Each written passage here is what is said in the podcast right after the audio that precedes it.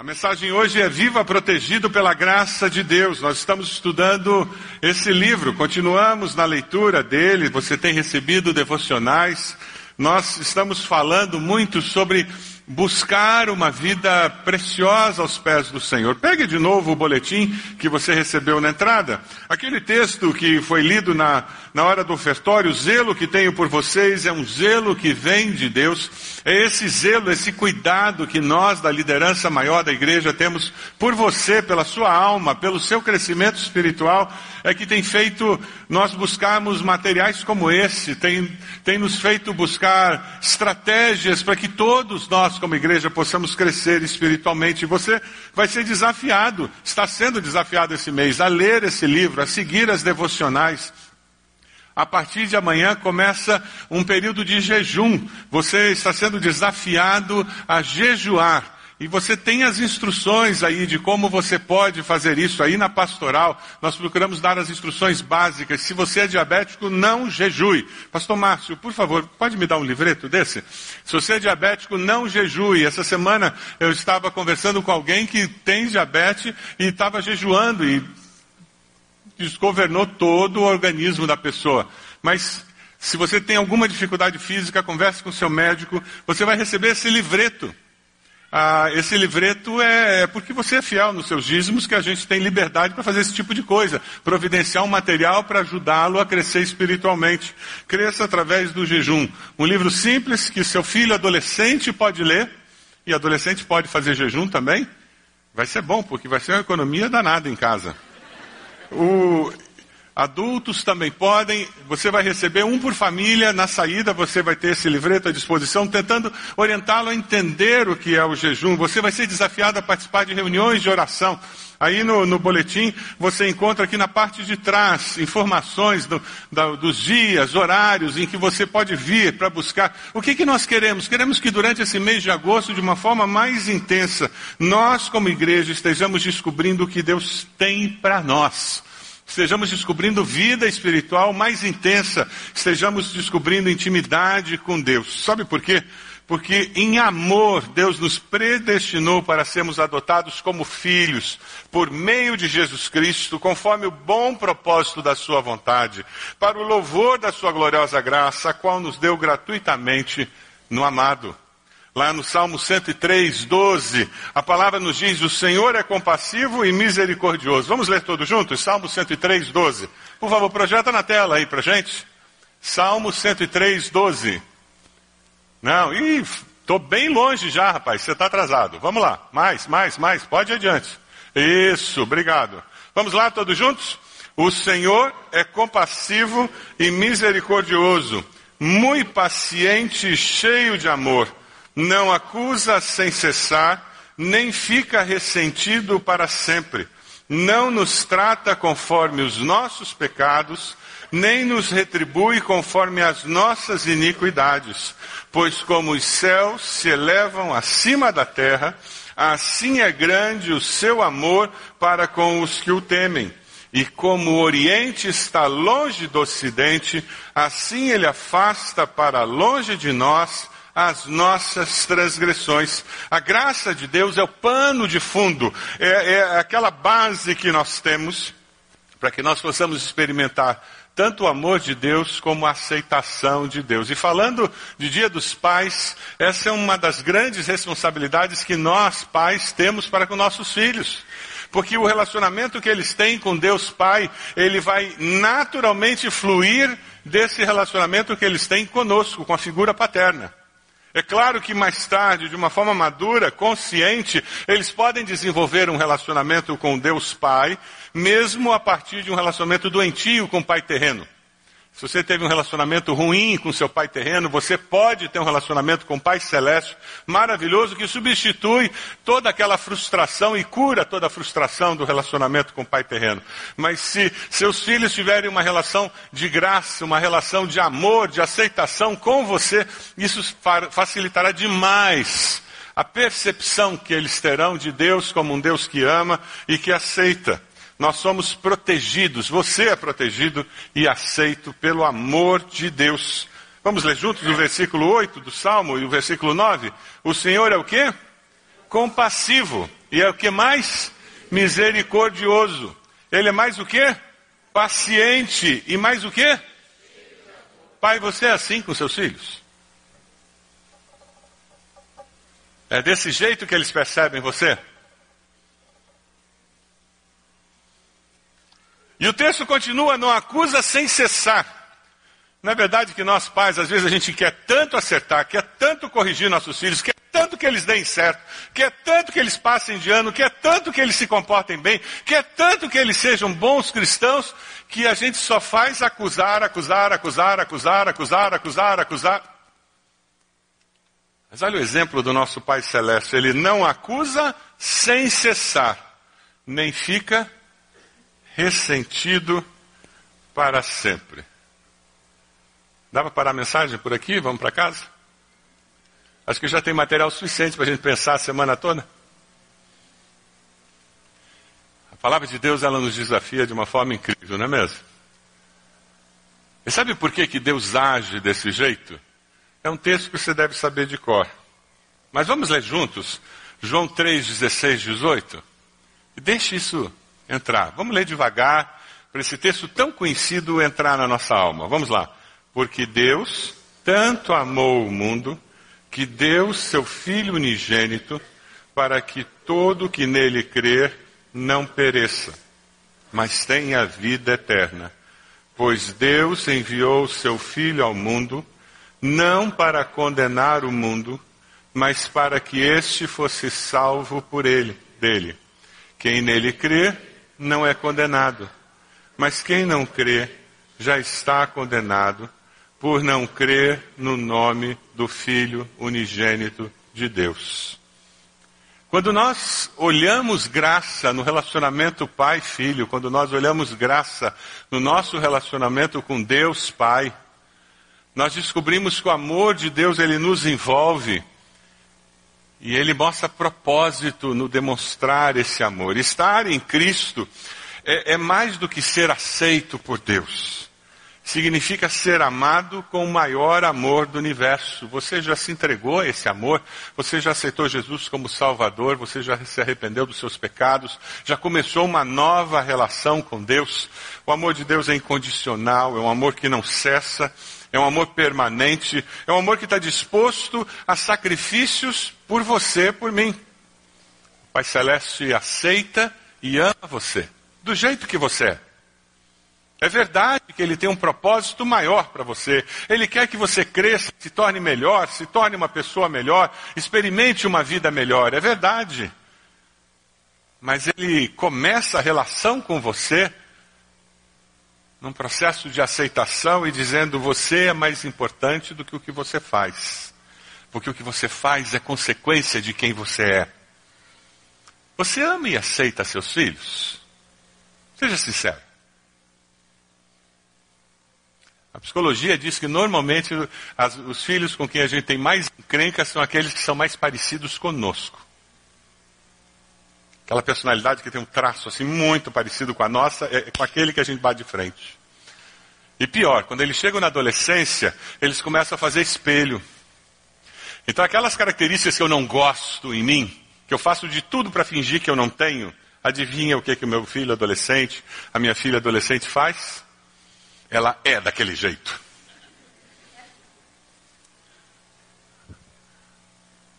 E já que eu rejeito em mim, adivinha o que, que eu faço nela, o que, que eu faço nele? Eu rejeito. É por isso que a adolescência dos filhos é um dos períodos de maior crescimento para os pais. É uma oportunidade incrível de nós crescermos, porque eles nos ajudam a descobrir quem nós somos e onde o carro está pegando lá. E é gostoso que a adolescência dos filhos normalmente combina com a meia-idade. Se você tem filho adolescente, não pense que são só eles que estão em transição, você também está. Oportunidade de crescer, amadurecer. Você se sente aceito e amado por Deus? Sabe quando eu cresci num lar em que eu não me sentia aceito e amado? A minha tendência é achar que Deus também não me aceita e não me ama. Eu não me senti amado e aceito pelo meu pai durante muitos anos. Já compartilhei com os irmãos várias vezes. E foi complicado para eu resolver essa chave ligada da maneira errada. Ah, mas que libertação o dia que eu descobri que o meu Pai Celeste, diferente do meu Pai terreno, ele me aceitava do jeito que eu era e me amava. Meu pai, com aquele jeitão militar dele, ele queria o melhor. Tirou seis porque não tirou sete. Tirou oito porque não tirou nove. Tirou nove e meio porque não tirou dez. A intenção era boa. Mas a maneira estava errada. Porque a mensagem que eu captava não era que ele queria que eu melhorasse. A mensagem que eu captava é que não tinha como agradá-lo nunca. É assim que você se relaciona com seus filhos? É essa leitura que eles estão fazendo? Como é importante que nossos filhos se sintam aceitos e amados por nós. Quando nós olhamos para o Pai Celeste, Ele prova esse amor através de sacrifício. O sacrifício do seu filho, não podemos nem imaginar o que custou para Deus crucificar seu próprio filho para providenciar nosso perdão e vida eterna. Romanos 5,8, vamos ler juntos? Mas Deus demonstra seu amor por nós.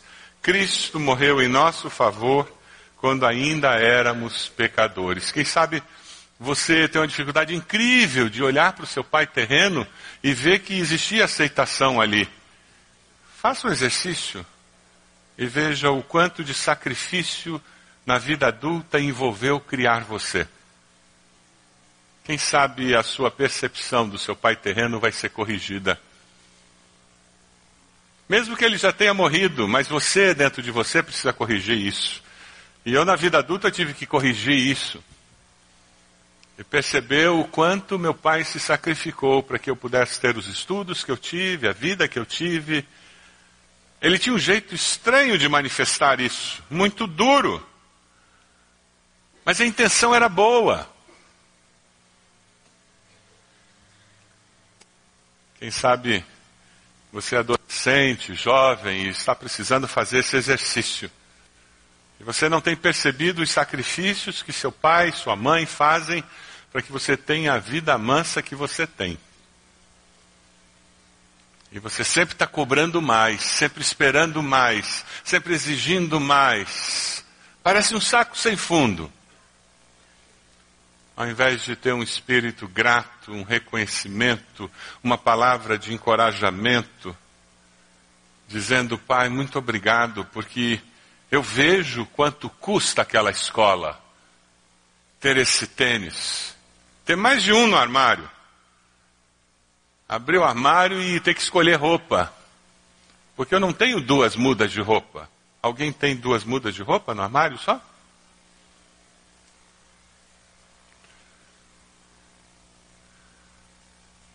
Na realidade, tudo isso é manifestação de graça de Deus sobre nós, através dos nossos pais. O Fernando aproveitou uma situação com o Mateus, meu neto, para ensinar graça para o menino. Corajoso ele. Uma criança de 5 anos aprender sobre graça. Criança aprende tudo. Você já descobriu isso?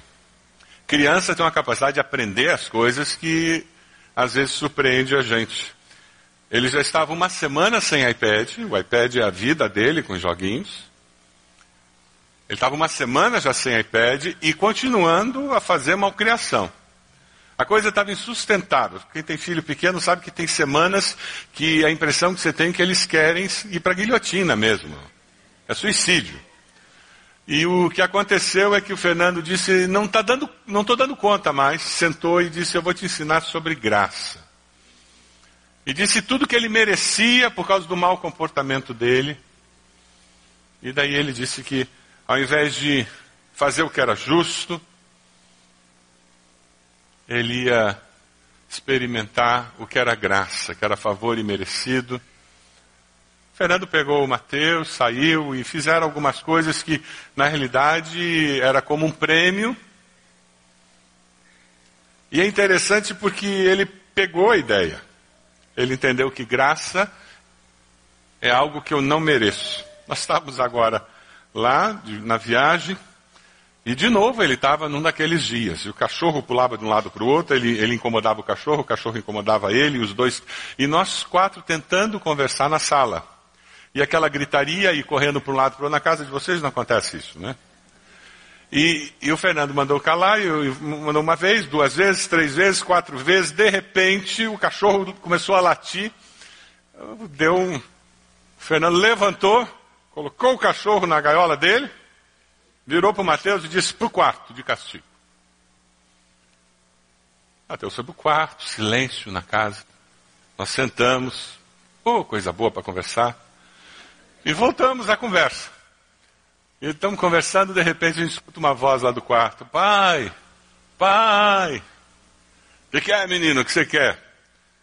Pai, eu preciso de graça.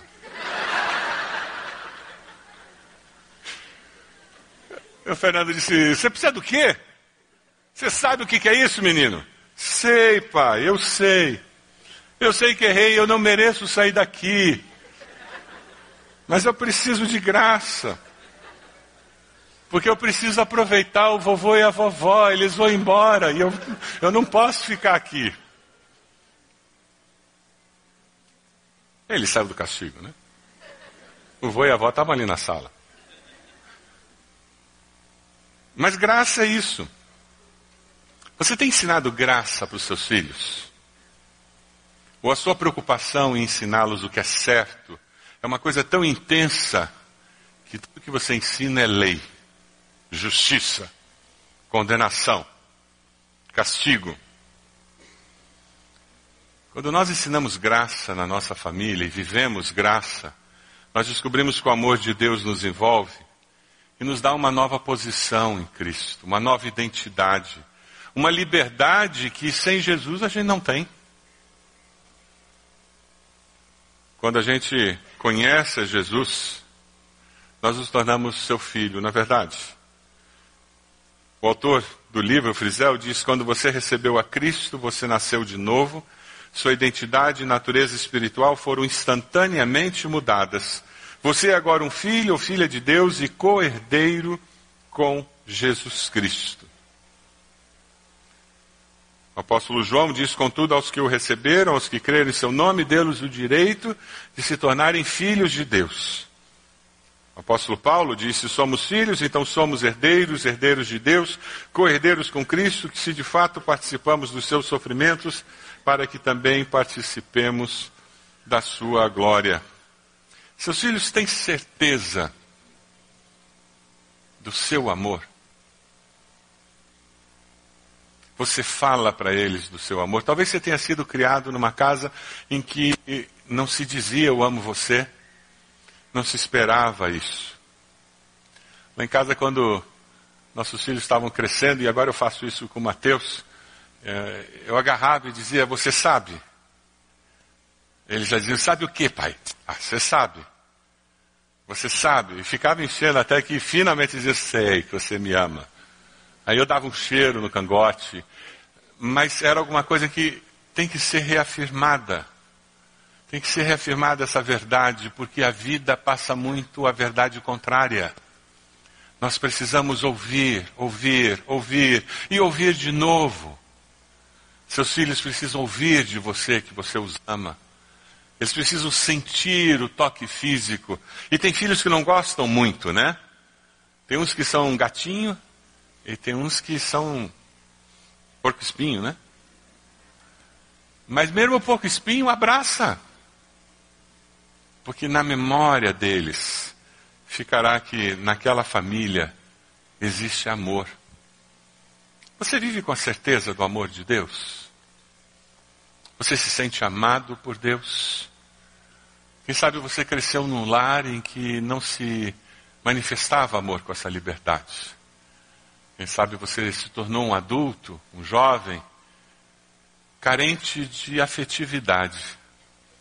Eu queria dar uma boa notícia para você. Deus ama você de forma incondicional. Deus provou esse amor através de Cristo Jesus naquela cruz. E Deus deseja abraçá-lo por toda a eternidade. Deus deseja que você caminhe numa nova posição com a segurança de que eu sou de Jesus.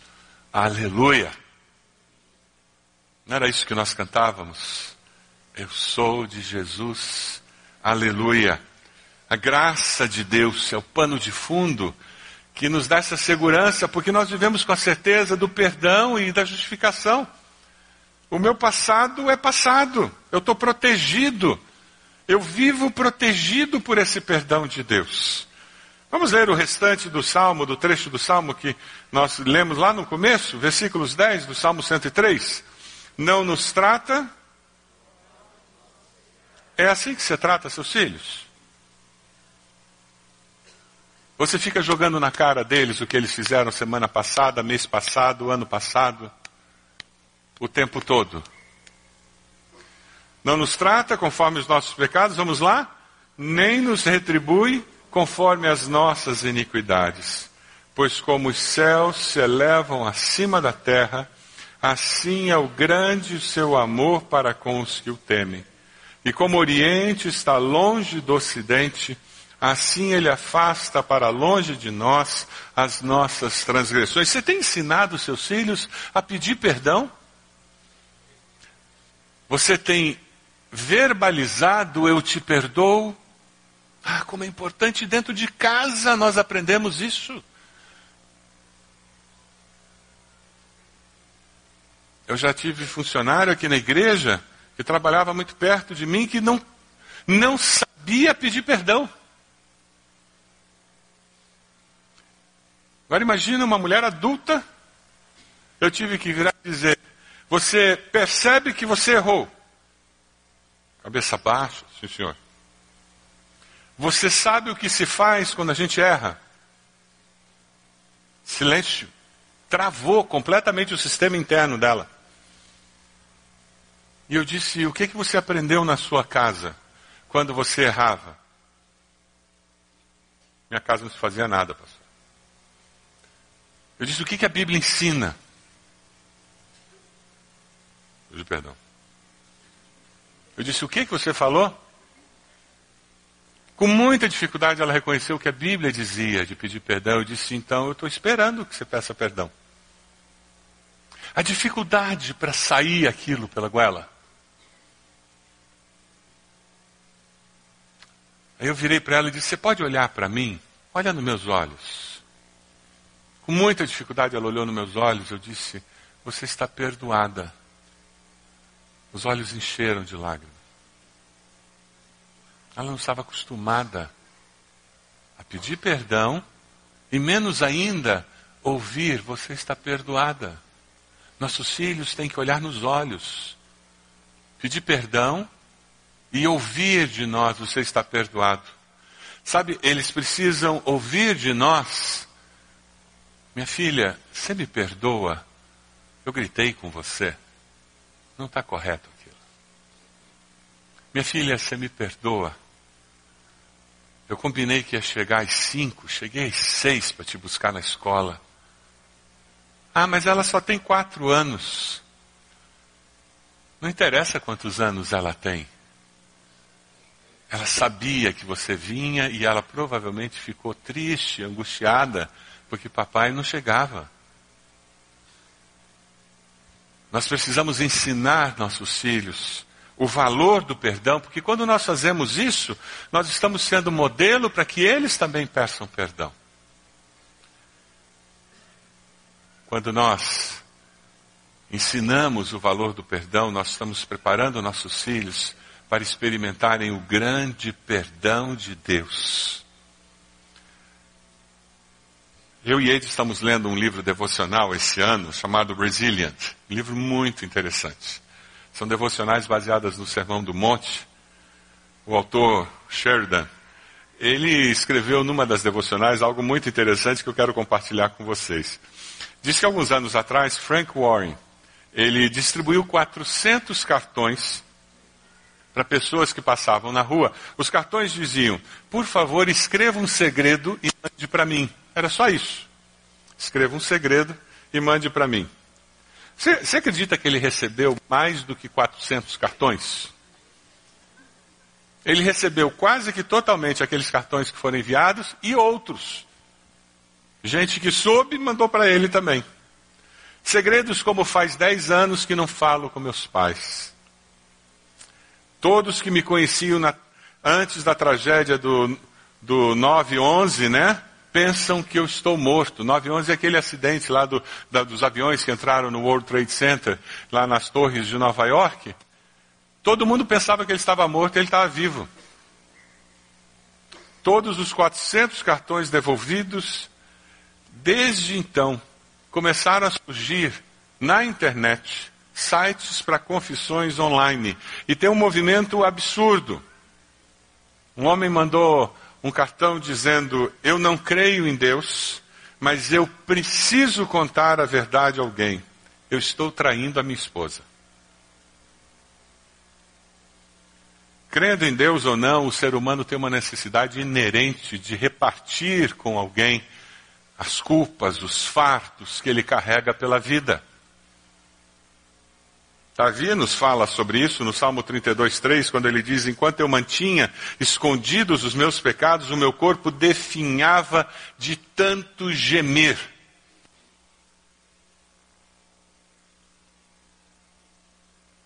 Por isso que falamos tanto em discipulado, em caminhar com alguém, em você se encontrar regularmente com alguém para orar junto, confessarmos nossos pecados uns aos outros, apoiarmos uns aos outros. É bíblico, é uma necessidade inerente do ser humano. Davi fala sobre a libertação da culpa quando ele confessa o seu pecado. No Salmo 32:5 ele diz: "Então reconheci diante de ti meu pecado e não encobri minhas culpas. Eu disse: confessarei minhas transgressões ao Senhor, e tu perdoaste a culpa do meu pecado." Miqueias 7,19 diz de novo: Terás compaixão de nós, pisarás as nossas maldades e atirarás todos os nossos pecados nas profundezas do mar. Porque eu lhes perdoarei a maldade e não me lembrarei mais dos seus pecados. É assim que Deus se relaciona conosco. Ele nos justifica, nos perdoa, portanto, agora já não há condenação para os que estão em Cristo Jesus. Sabe aquela imagem do filho pródigo que sai, rebelde, vai viver a vida, perde tudo, se arrepende, volta, e quando chega, ele encontra um pai de braços abertos que o acolhe e diz: Meu filho estava morto e agora vive, e faz uma festa. É assim que nós nos relacionamos com Deus. Precisamos ensinar nossos filhos a necessidade do arrependimento, da confissão celebrar o perdão. Para que eles estejam preparados para experimentar o perdão maior, manifestado pela maravilhosa graça de Deus. Você já experimentou essa maravilhosa graça? Um hino escrito por alguém que vendia escravos, traficava escravos. Ele dizia: Ninguém, eu não mereço o perdão de Deus. E graça é isso. Feche seus olhos. Deixe Deus ministrar o seu coração com essa música tão bonita. Maravilhosa graça de Deus.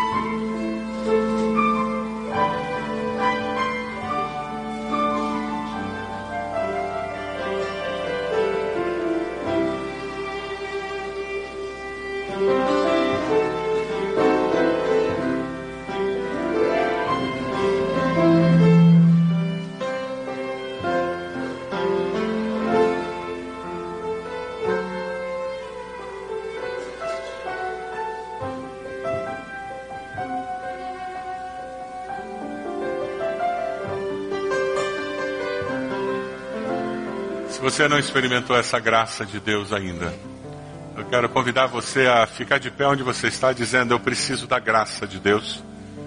Eu preciso do perdão de Deus na minha vida. Eu preciso me sentir perdoado, amado, aceito por Deus. Onde você está? Fique de pé. Enquanto esse hino está sendo tocado. Com esse gesto você está dizendo, eu preciso, graças a Deus. Mais alguém? Fique de pé. Onde você está?